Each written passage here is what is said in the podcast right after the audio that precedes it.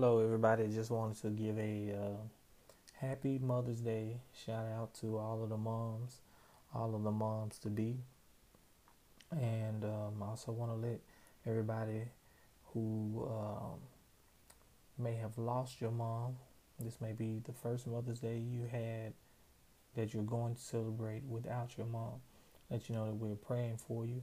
Also, there uh, may be a group of people who may have felt like they didn't have the best mom or the best role model growing up. Um, we also are praying for that group of people as well.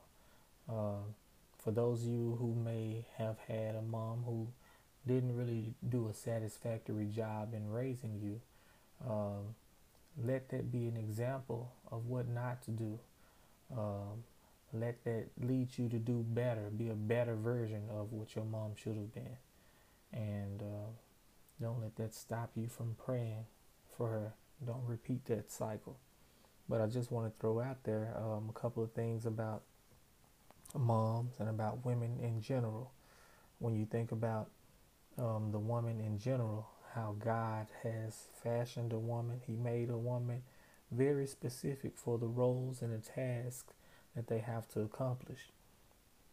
I know um, not too long ago, maybe about a month or so ago, my wife um, went to go visit a friend of, of, hers or something, and she was gone for um, the majority of the day, and it left me to care 100% for my children on my own.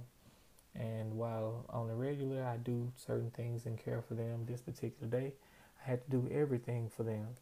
And um, when my wife arrived back, I let her know, um, you know, I enjoyed that bonding time with my children, but it also um, allowed me to fellowship with God and to thank God for my wife. Because even though I love my children, even though I enjoyed that time, it just showed me that uh, there's something special within the woman that God had to have placed in them to be able to do all of that stuff that I was having to do on a regular basis.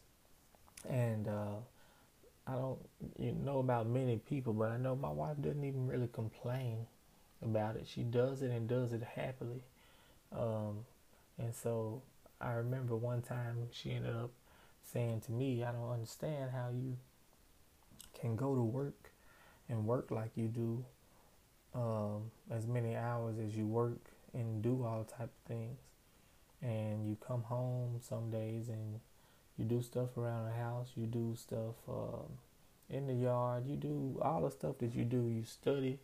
You read the bible. You pray. You're doing all of these things. I don't even see how you find time to do these things. And that's exactly how i felt when i was watching those children. And you know god just began to show me that that's something that God put specifically in the woman, just as God put um, specifically what she was talking about in the man. You know, while it may seem like a huge task and hard to her, the things that I do, um, I often find myself feeling the same way about some of the things that she does. And while they seem, you know, the task may seem great to us as individuals together, um, when we come together we complement each other very well, and it makes um, our family work really good. Um, and so I just thank God for how He fashioned the woman, and He made her complement everything about the man. If if I bring food home, my wife can give me a meal. If I just speak a word, she can give me back a whole paragraph and start a conversation with it. Medically, um, a man can give the woman sperm and she gives them back a baby and she becomes mom. So everything about the woman is made to complement the man.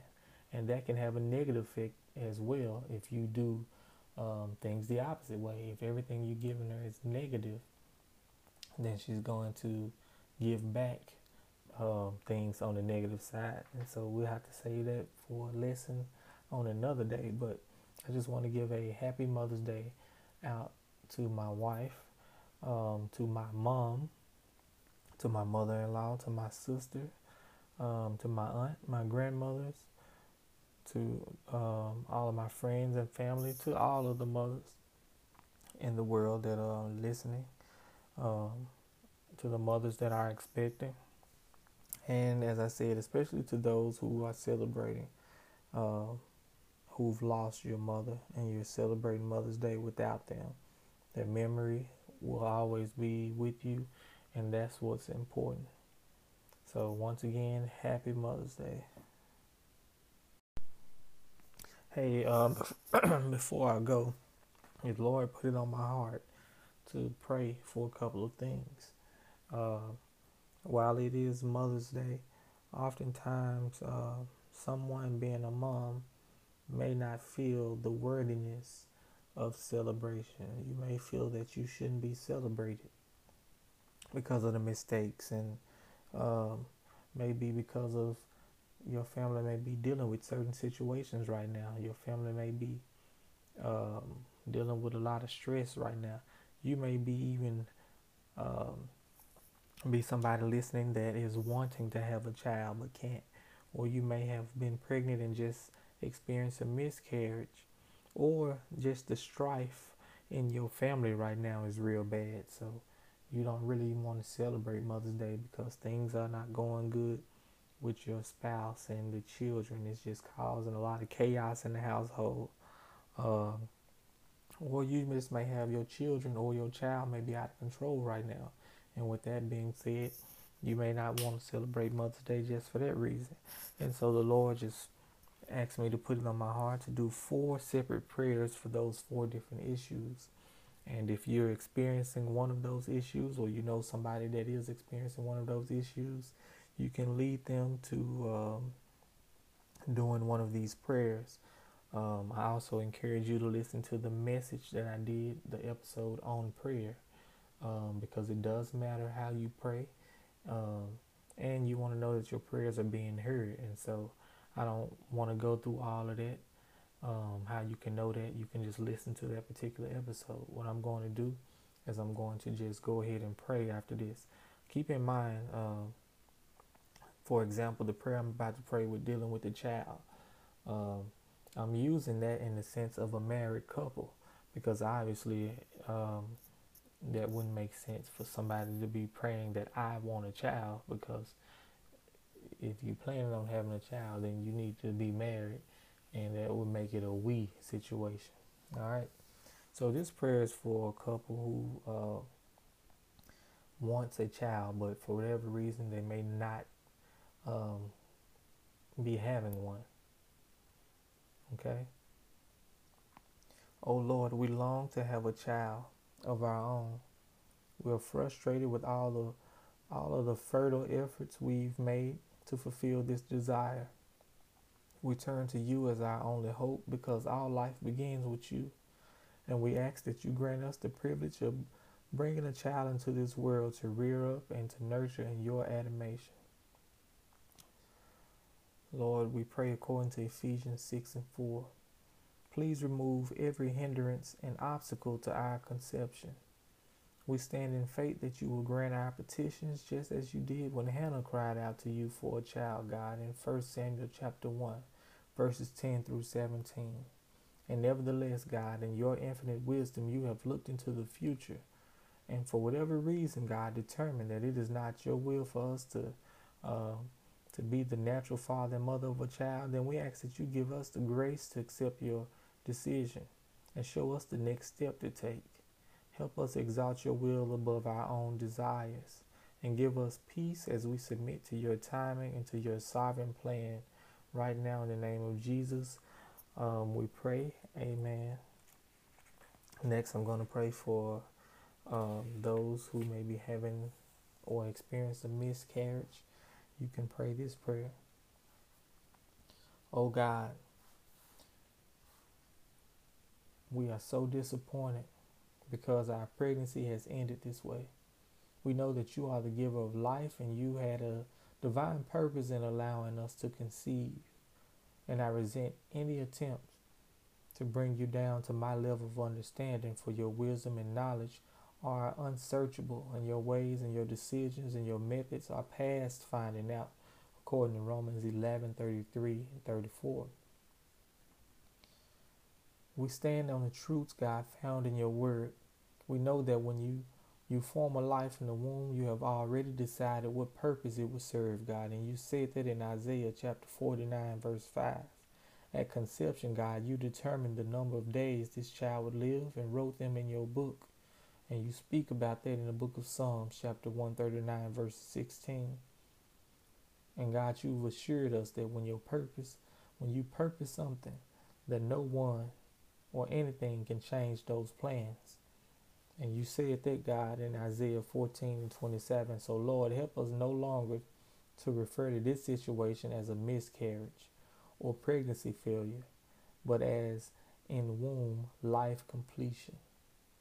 Of course, we had great plans for this child's future, God, but however, just as you said in Proverbs 19 and 21, that your word declares, many are the plans in a man's heart, but in the but it is the Lord's purpose that prevails.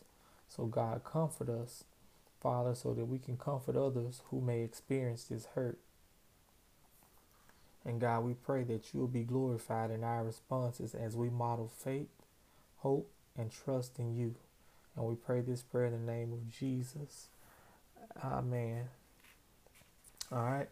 The next prayer that I'm going to pray is um, going to be for those who may be experiencing strife in the household. And that can be for a variety of reasons. Oh Lord, strife is reckoning my house. It is causing havoc in our household, in our family, God. Your word says that those who sow discord are an abomination to you, God. And you said that in Proverbs chapter 6, verses 16 and 19. I ask you to touch the hearts of every contentious family member, God, and draw them closer to you. You said that those who are peacemakers are blessed and shall be called your children, God. You said that in Matthew chapter 5, verse 9. And Father, I commit myself to be the peacemaker, God, in this situation. Deliver my family from selfishness, pride, and hatred. Give us the kind of love, God, that covers all sins and shortcomings, as you mentioned in Proverbs 10 and 12. Help us, God, to know when a disagreement is about to open a floodgate and drop the matter before the dispute gets out of control. Just as you said in Proverbs 17 and 14, God. Your word says that avoiding a fight is a mark of honor, and only fools insist on quarreling, God. You said that in Proverbs 20 and 3. Silence the fools, O Father. I take authority over every divisive spirit, and I ask you to help my family begin to pursue the things which make for peace and the things by which we may edify one another, God, according to Romans 14 and 19. And I pray this prayer that strife will end on today in the name of Jesus. I pray. Amen. And the last prayer that I'm going to pray is for somebody who may be having a child that is out of control. And keep in mind that, as I said, faith without works is dead. So when it comes to praying, you also want to meditate on what it is that God would have you to do because sometimes there are things that you need to do in the physical um, while God is working in the spiritual. And once again, that goes back to the prayer episode. But now I'm going to pray the prayer for um, a child that may be out of control. Father, my child's behavior is out of control, and I realize that he or she is a product of my parenting. So I ask that you forgive me for defaulting on your mandate to raise him or her with the discipline and the instruction approved by you, God. According to Ephesians 6 and 4, God, I pray that I am ready to parent your way now.